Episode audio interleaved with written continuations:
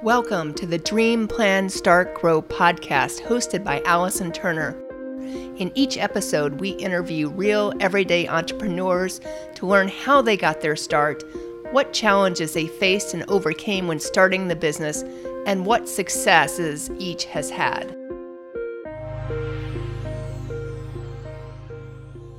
Welcome to the Dream, Plan, Start, Grow show. My name is Allison Turner. I will be your host. The purpose of this show is really to educate people that are either looking to start a business or maybe have started a business and run into some challenges about different perspectives from different business owners. So I interview different people that have started a business in all different industries, different locations, different walks of life.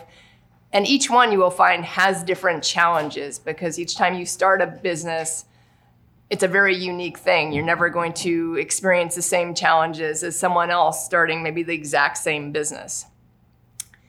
Today we have with us Laura McKinney. Hello. She is only 24, but has started a business already right out of college. And if you recall, I've interviewed both of her parents who are both entrepreneurs, Frank McKinney and Nilsa McKinney. So you can also go back and view those podcasts as well or listen to them. So how did you decide, because that's unique, starting a business right out of college. I would never have seen myself doing that personally. Yeah. I think I don't even know if I would have seen myself starting this without the business partner I started it with originally. Yeah. So how did you decide right out of Penn State to start a business? Yes. So I knew I always had some entrepreneurial blood, obviously, with both my parents, but I did not foresee myself starting that endeavor until way later on in my life. I thought I would graduate college, do the 9-to-5 corporate job route, and I was really excited to do that actually lined up to do it. But by circumstance in the pandemic, I graduated in 2020 when everything kind of hit the fan and I had to take matters into my own hands, where my opportunities, my corporate career kind of fell through the cracks. And I said, well, I guess now or never is the best time to do it. Let's give it a shot. If the world's ending, might as well try, right? And so I created my business. It's called Stratabrand. It's a brand strategy firm. And I started it about a year ago now. It'll be a year old in next month in August. Wow. So it's been a heck of a year, and it was something that I did not expect to start when I did, but it just was a great lesson to myself of, if you want to do something, just maybe give it a shot and it might work out. And for me, it has so far. So yeah. Oh, that's great. Mm-hmm. How did you decide to create a brand strategy company? Because that's kind of a unique thing, you know, especially since you didn't necessarily work in that industry. I didn't. Yeah. So my background in school, I studied broadcast journalism. I wanted to be a news reporter.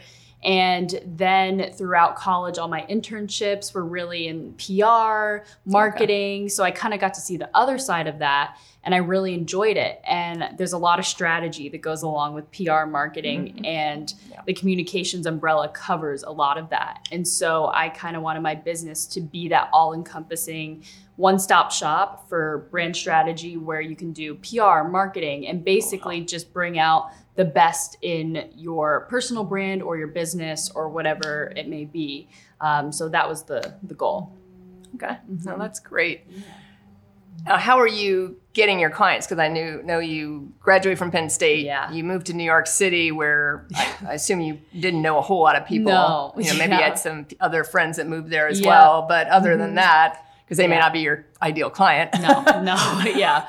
So how did you jump right in and, you know, not only start the business, but get the clients right away? So I knew moving to New York City was going to be a big risk, a big chance, but I also knew that was the hub for communication, and I could literally knock on doors, and which is what I have done to get some of my clients, is go down the street and literally knock on doors at venues, businesses, and just be like, this is who I am, this is what I do, do you need help? And this is what I think, you know, I've looked at your business, I looked at your venue, this is what I like about it, and this is what I can do for it. So it took a lot of boots on the ground effort, and I knew if I'm gonna do that approach, New York is the best place to be for that, because I mean, you can talk to anybody on the street there and figure out a way where they might know somebody that knows somebody that knows somebody. It's just a big spider web over there. Everything's connected somehow, some way, which is the beautiful part about it.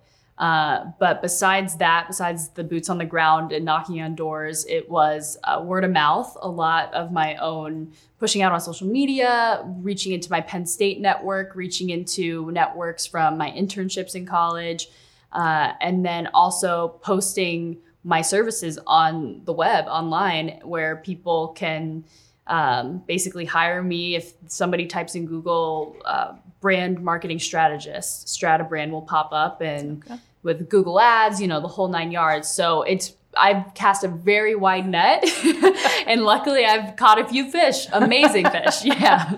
Yeah. It's important to catch the fish. It is. Yeah. You want to eat. Yes. Mm-hmm. I mean, I think the important thing that you said there, you know, when you said, you know, boots on the ground, is that you've been really proactive in getting clients. And I know a lot of people, I mean, I've worked with clients that we built a website. So say they just came, they had kind of a limited budget. Yeah.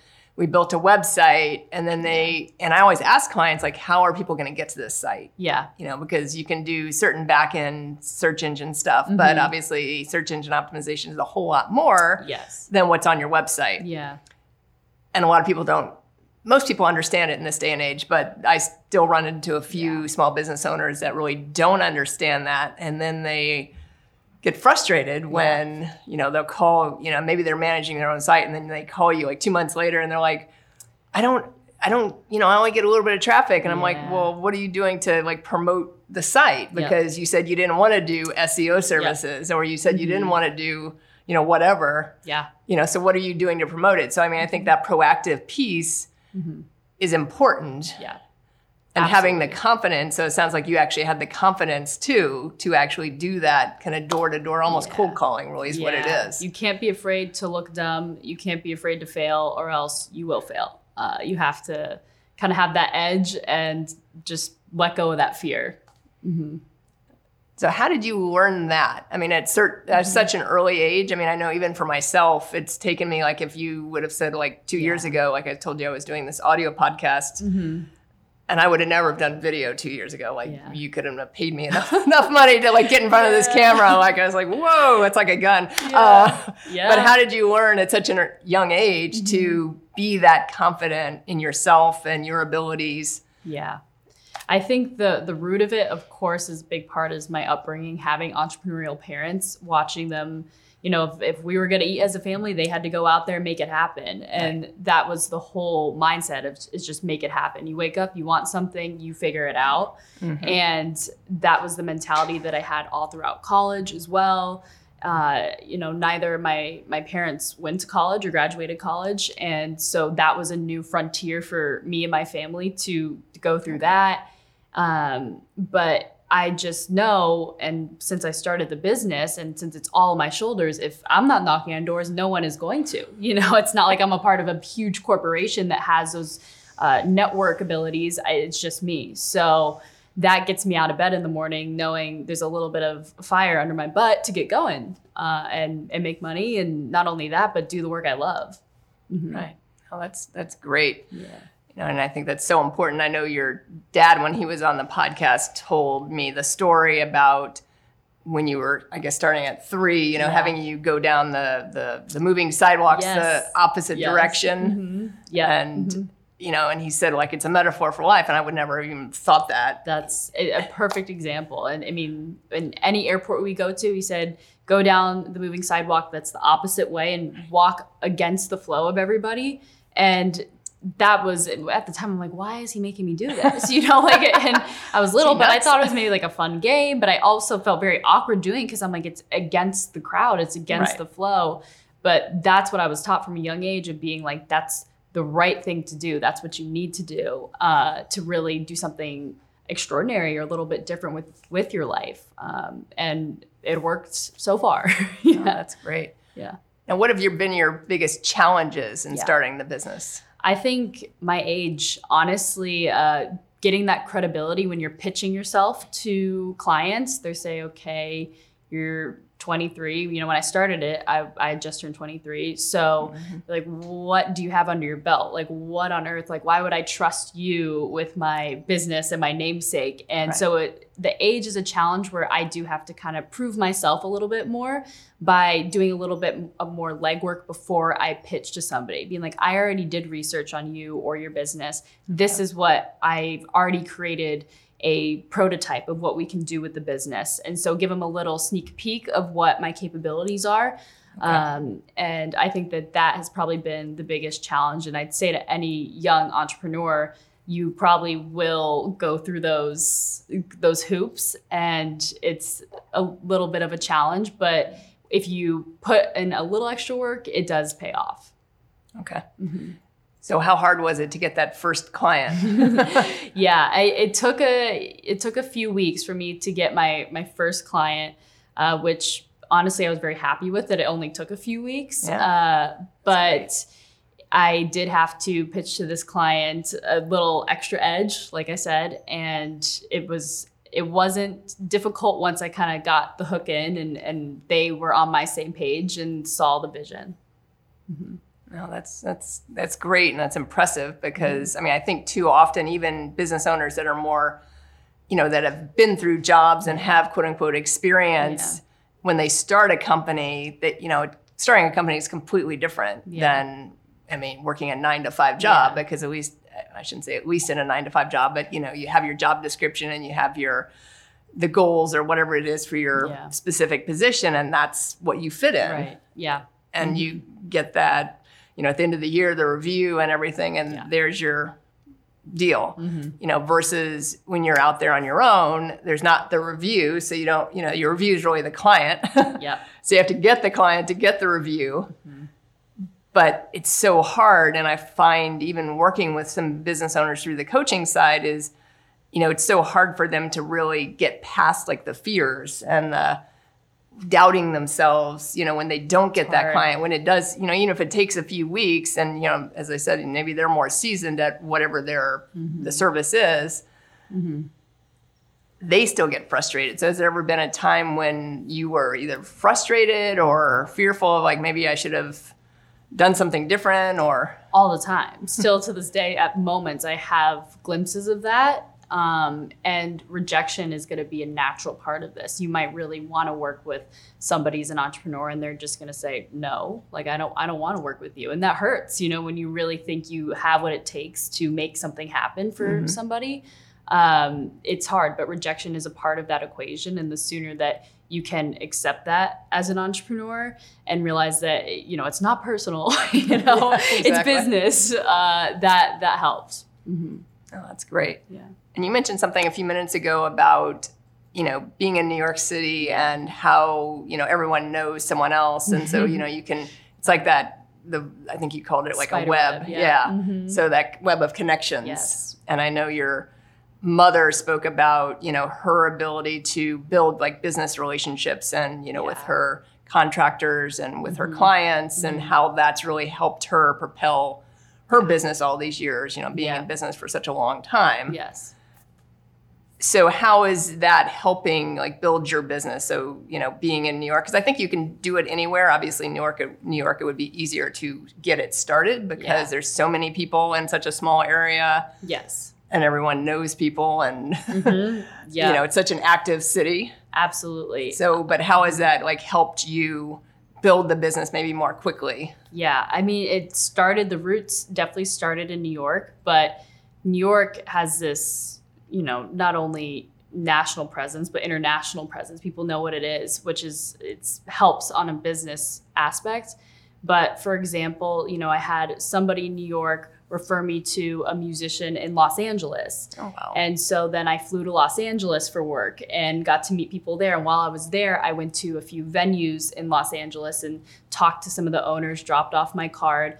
The venues hired me for something that connected me to another artist. And so like, it's just, that's the web that New York can kind of spread across the country if need be. And then back in New York, I mean, I'm working with like an architect in New York that connects me to not only the architecture world in New York, but real estate too, and working with brokers there, which is different, you know?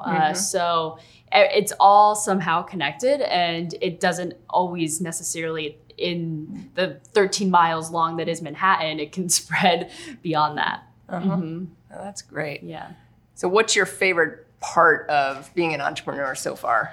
I think being an entrepreneur has this really unique ability to allow you to connect with people on a more intimate level. I think and I've worked in a corporate environment as well and have enjoyed it and got to know my coworkers, and it was incredible for that experience. But I think what is different for the entrepreneurial lens is how, when you're working with a client one-on-one, I mean, you really get to know the root of them. And that's a big part and almost mantra of my business, is getting to know, you know, the deepest part of somebody's heart and mind to make sure that their business is able to, you know, translate that to the public. So that, I think, has been really special for me and the best part about being an entrepreneur.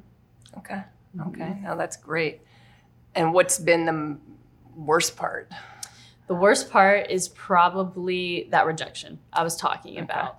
I think from very young in my life, from preschool all the way through college, things went pretty smoothly for me, I would say. You know, I would do decent in school. I never was a straight A student. I was like, you know, B's and C's, honestly. School didn't come easy to me, but I always tried my best, but I always landed in the certain extracurricular activities that were great for me, or sports I excelled in. And at Penn State, I served as student body president. So like really like mastered wherever I was at in its own right. And then when you get that curveball of life, you know, especially in 2020, like the whole world did, it's not just me, it was tough to swallow and to learn that and realize that things aren't just gonna line up just because you work hard, or the way sometimes it just doesn't line up. And so the hardest part has definitely been just having that rejection and having to navigate a lot of, you know, sidestepping things, and nothing is like a straight path, you know, it's very like windy. No, you make a good point. I always tell people that want to go into business, I'm like, just realize it's not, you know, you see those arrows going up, like it doesn't work that way. Like it goes up, goes down, sideways, you know, and you have to kind of, you have to adapt to whatever the situation is. It's like that Frank Sinatra song, you know, riding high in April, shot down in May. It's exactly how I would describe it. Now, have you done any personal development? Because I know, you know, one of the things I talk about a lot with, you know, people that want to be an entrepreneur is, you know, making sure that they have that personal development side.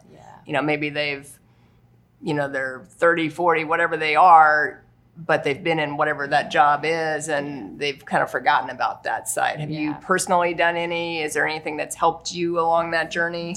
Yeah, I think it's, especially when you run your own business, that becomes your life, your baby. And if you don't take time to check in on yourself, you will forget about yourself. And I'm very much guilty of that over the past couple of years. And I'm only 24 and I've caught myself burnt out, sick. And I'm like, it's too soon for this, you know? So to have those check-ins and starting younger has been great. And I have always been a really introspective person. I love to write. In college, I studied journalism, and that is my outlet for everything. And so that is my biggest probably vessel of personal growth, is writing, and just really looking at the state of my life now, where I've been and where I want to go, and just really working on presence. And I know that sounds super repetitive. Everybody says, be present, but the more you can really practice that, I mean, it is life-changing. I think that's so true, because I mean, so often, I mean, usually when you're not present to the situation is either when you're, you know, lamenting something that happened in the past that you have zero ability to change at this point, or you're worrying about something that actually hasn't happened in the future. You know, so when you're not present, that's the two side effects, I guess, for lack of a better word. And so many people, you know, whether they're entrepreneur or not entrepreneur, I mean, especially in this day and age, they're not in that present moment. They're thinking about, you know, what the next thing is, what the next thing, right. you know. Lack of presence breeds anxiety. It really does. Yeah. Mm-hmm. Mm-hmm.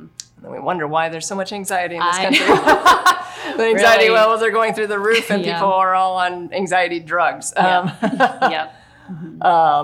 You know, and I think that's key in owning a business. I mean, I always have to even remind myself of, okay, you know, if there's something that's worrying me or whatever, I'm like, okay, where are we right now? Yes. That hasn't happened. Nothing's happening. You know, like you have the opportunity to kind of move forward to impact whatever that is and make it better as opposed to thinking it's going to come out this way when it could come out like this, which is your ideal. The key is catching those thoughts, replacing it with the reality of what's happening and then releasing it. That's like a mantra I always say, catch, replace, release, so that I can keep moving and not get caught up on things that are maybe not even going to happen or not reality. And just it grounds you a little bit more. Mm-hmm. Mm-hmm. And do you practice like visualization with that? Yeah, it's more just like breathing, I would say for me, just like slowing my breathing and saying, okay, catch that thought, replace it with something positive or the reality of what's going on, and then release it and keep moving. Okay. Yeah. And do you have other friends that are entrepreneurs too, that are your age, or most of them working? It's a lonely world at my age. At my age, it's tough. A lot of my friends in New York, I mean, they're incredibly smart business people, but I mean, working at huge corporations, financial firms, in the medical field, I mean, they're brilliant and I love them to death. But when we go out to dinner at the end of the week and everyone's talking about our weeks, my week sounds quite different from theirs, I would say. And it's nice to have friends that understand it, but it is also very, can be isolating at times because you can't reach out to just anybody and be like, hey, like, what do you know about this? Or do you know the strategy for this? It's like, you kind of you're in uncharted waters. Mm-hmm.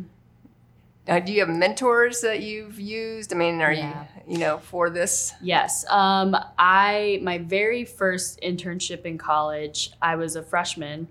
And usually you don't really get an internship when you're a freshman in college, but I knew I really, really wanted to get the ball rolling and try it. And so I found this woman, her name's Monica Samtani. I would still to this day consider her a mentor of mine.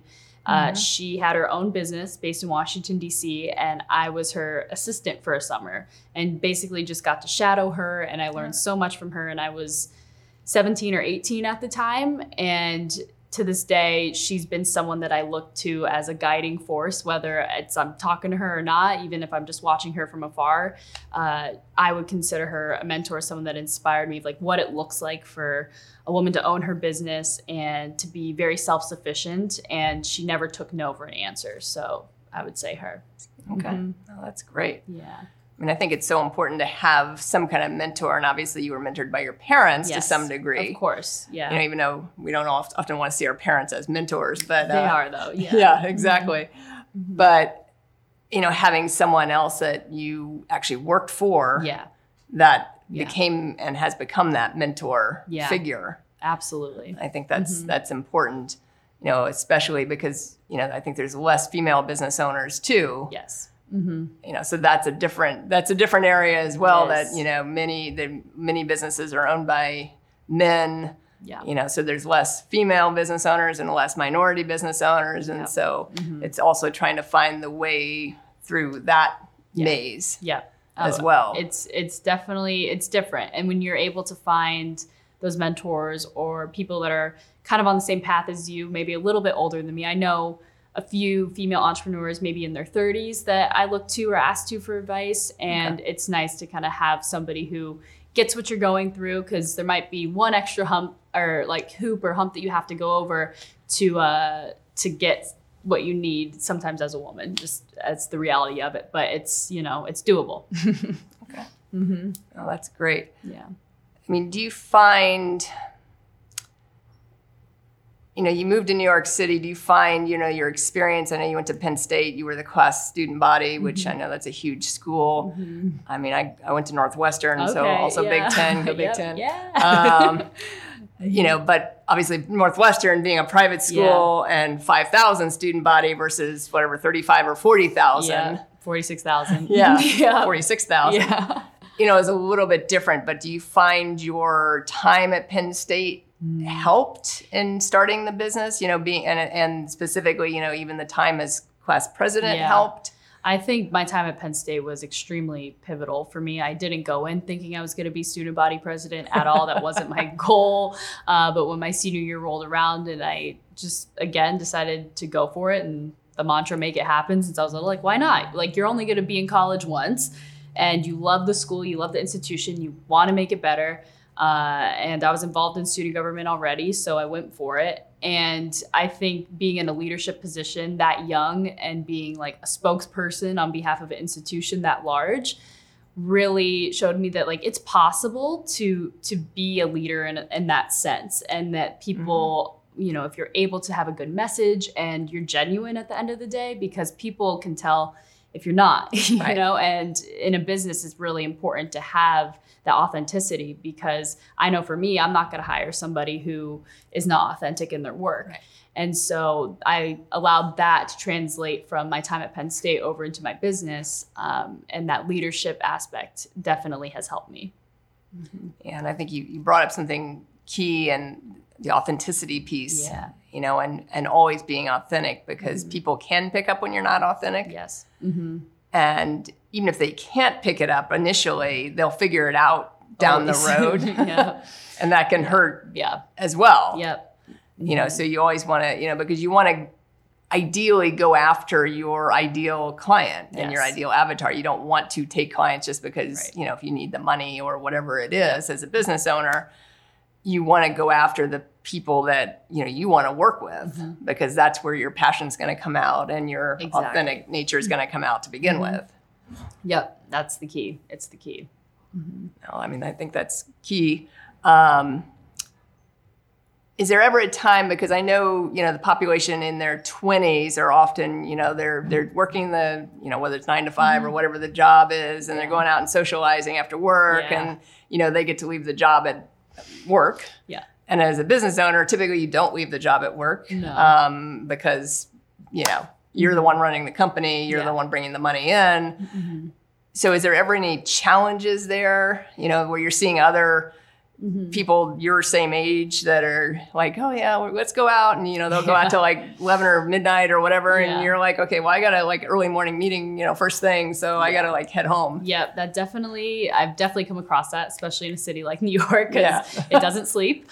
But I think for me, you know, if I'm out with friends, or sometimes they might get a call or a text from their boss, like, oh, I have to respond to this real quick. And for me, it's like, I might get an email or a call from a client, and they're like, oh, but Laura, you can just, you know, you're the boss. You can, right? You can just get to that. You can get to that in a couple days. Get to that later. Yeah. And I was like, no. Like, I'm the boss, so I have to hold myself accountable. Accountability is a huge thing when you have your own business. And it might be easier in the sense like, oh, if you had a boss, you have somebody that you're calling to. But for me, it's like, if no one answers this call right now or this email, then guess who's the one in trouble? It's just me, and it's on me, and I have to live with that.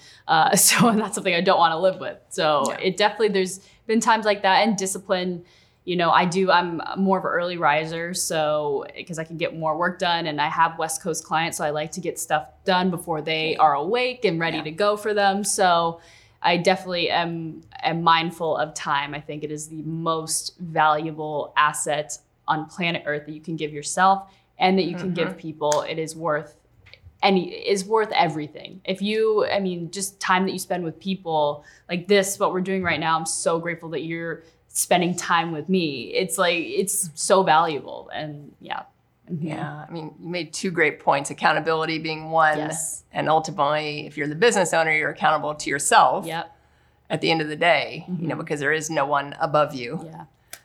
So I think that's an important piece. And I think the time piece, which I actually haven't heard even in the other podcasts I've done, is a great point. Because we all have the same amount of time, ultimately. Like, that's where the playing field is level. Everyone's got the 24 hours a day, the whatever, 365 days a year. I mean, everyone's got that, and it's how you use that to the best of your ability to make whatever you're looking to make happen. You know, and I mean, it's interesting because a lot of people waste a lot of time, or what I perceive as waste, and that's my own perception, so no judgment, but you know, but a lot of people, sometimes you see people wasting time on things that, you know, maybe you're like, oh, what if they use that time this way? And I've seen it in my own life where I've like, you know, in years past, like, oh, if I'd just done this, but I'm like, but it, you know, the only thing I can do is learn from that experience and adjust it to where I am now. Exactly. So I can move forward. Mm-hmm. You know, so, I mean, you seem very wise for your age. Well, thank you.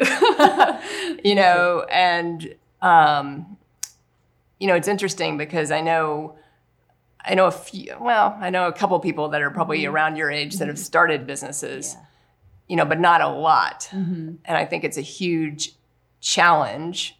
You know, I mean, anytime you start a business to me is a challenge, oh my gosh, yeah. Anytime. But I mean, I think especially at that younger age, it's a huge challenge.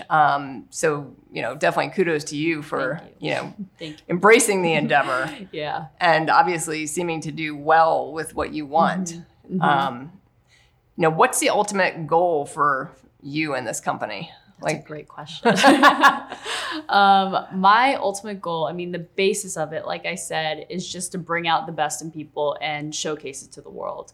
I'm somebody from the time I was very little who have been very fascinated by moments, like small moments people are having and being able to show other people, like, look how beautiful it is. Like, I could walk through a park and just be enamored and brought to tears just because there's two people reading a book over there and two people are laughing in that corner and one person singing and playing the guitar over there. And like, that is what the human experience is. And that's something throughout my life that I want to make sure I can keep bringing to the forefront, bringing out in people, and then also being able to show it to the world. So with the future of Stratabrand, I would love to continue using the communications umbrella of marketing and PR to do that, but eventually really be able to curate those moments and spaces for people. And I would love to work more with big venues. Like, my dream would to be to work with Madison Square Garden in New York City, which is a mecca and a hub of community and the human experience. It brings people together in one place so that they can experience something together. And to me, that is the most beautiful thing on earth. And that is what I hope I can do with Stratabrand, is continue to be that vessel and grow that. Wow. Mm-hmm. That's a huge vision. Yeah, it's big.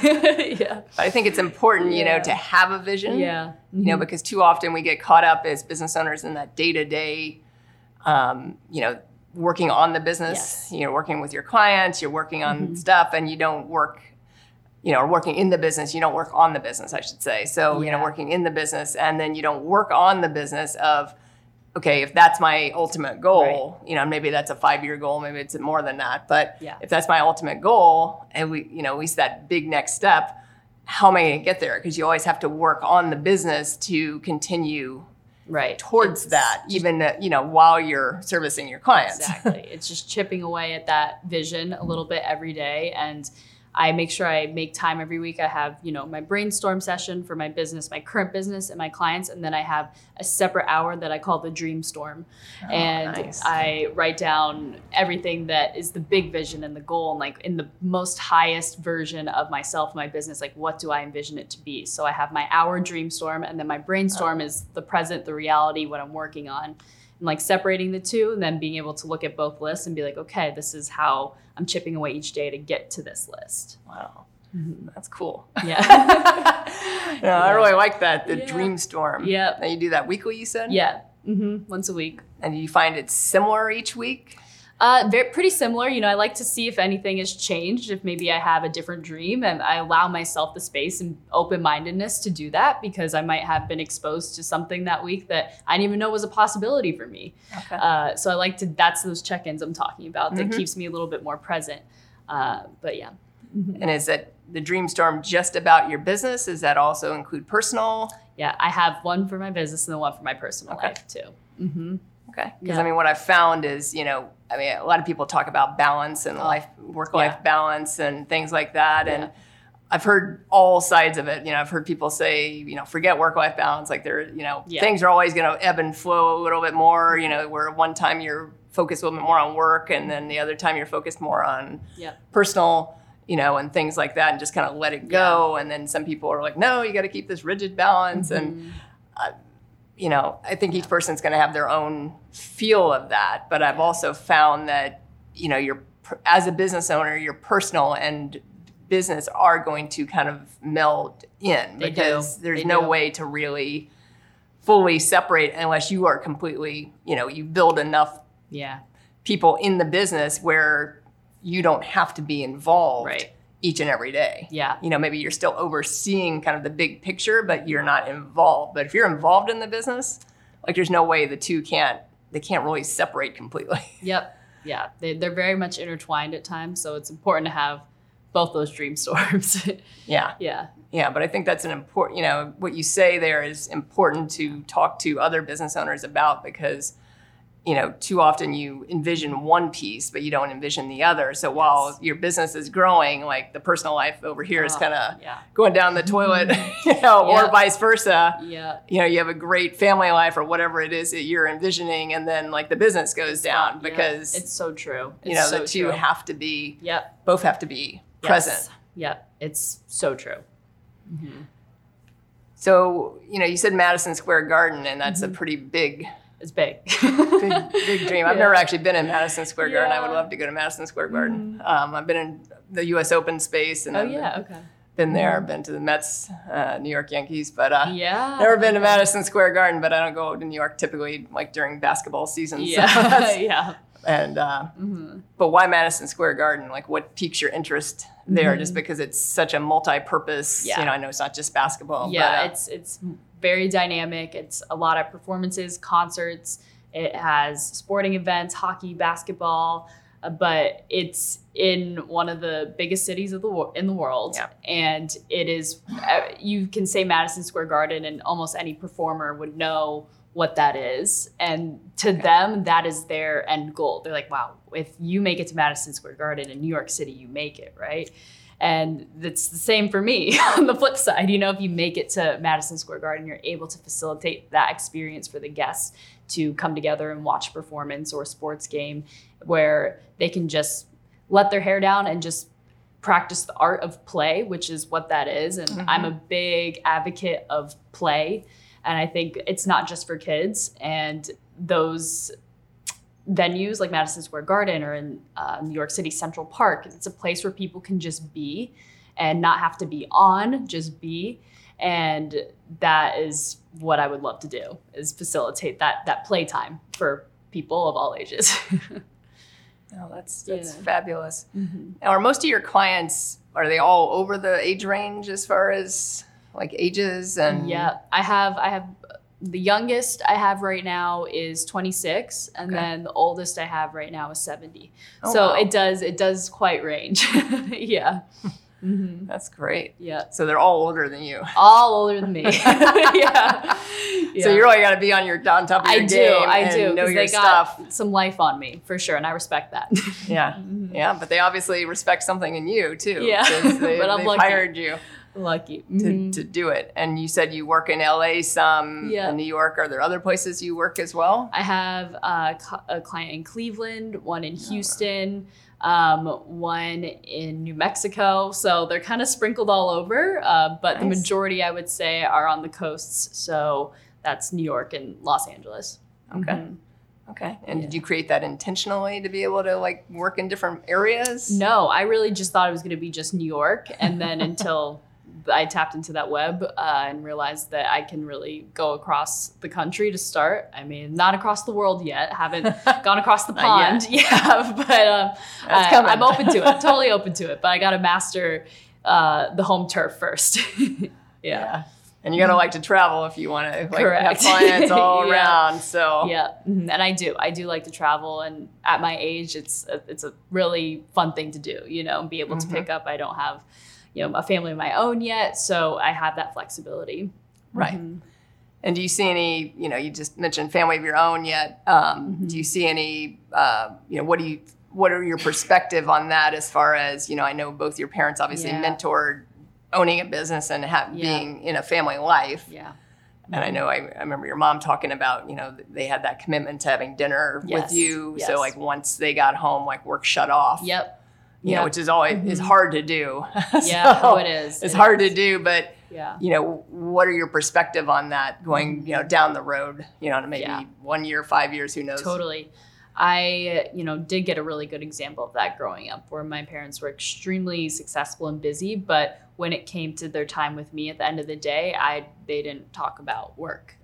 And for me, I would love my future home and the space for my family to be like a warm, inviting, safe place where, of course, life's not going to be perfect and there's going to be ups and downs in the home. But at the end of the day, a place where my family and my friends can come and again just be. I want my house to be that play space, that free space, creative space, where nobody really has to go in and flip a switch on and be professional in that atmosphere.